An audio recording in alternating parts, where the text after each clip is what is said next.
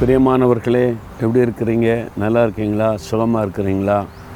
ஆண்டவர் கூட இருக்கிறார்ல பிறகு அதுக்கு பயப்படணும்? நல்லா இருக்கிறேன் சந்தோஷமாக இருக்கிறேன் மகிழ்ச்சியாக இருக்கேன் அப்படின்னு சொல்லணும். சரியா? சில பாடு சில தீங்கு உபத்திரம் நம்முடைய வாழ்க்கையில் வரும்.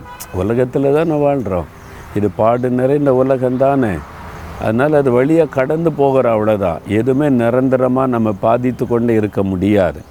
பாருங்களேன் ஏச அறுபது அதிகாரம் பதினெட்டாம் வசனத்தில் இனி கொடுமை உன் தேசத்திலும் அழிவும் நாசமும் உன் எல்லைகளிலும் கேட்கப்பட மாட்டாது. இதுவரை ஏதோ ஒரு கொடுமை நீங்கள் அனுபவிச்சிருக்கிறீங்க.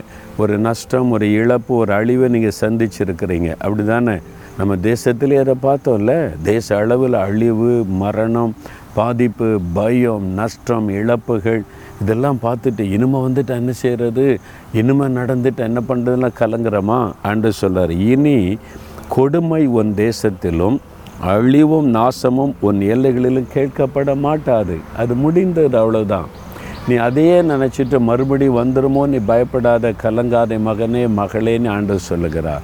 இனி அது காணப்படாது இனி அது வராது நீ பயப்படாத. விசுவாசிக்கிறீங்களா? இனி அந்த கொடுமை அந்த அழிவு அந்த உப நெருக்கம் இனிமே தேசத்தில் வராது என் வாழ்க்கையில் வராது என் குடும்பத்தில் வராது. நான் இருவரை சந்தித்த உபத்திரவம் நெருக்கம் நஷ்டத்தை இனி நான் பார்க்க மாட்டேன். இனி வராது. கத்தர் வாக்கு நீ விசுவாசத்தோடு சொல்கிறீங்களா இன்றையிலேருந்து மாற்றத்தை பார்ப்பீங்க. தகப்பனே இனி எங்கள் தேசத்தில் கொடுமையும் அழிவும் வராது.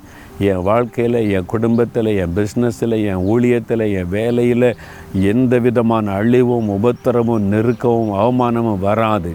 கத்தர் எல்லாவற்றையும் ஒளிய பண்ணிவிட்டீர். இனி நன்மை ஆசிர்வாதம் உயர்வு செழிப்பு இதுகளை நான் காணப்போகிறதற்காக ஸ்தோத்திரம் ஸ்தோத்திரம்.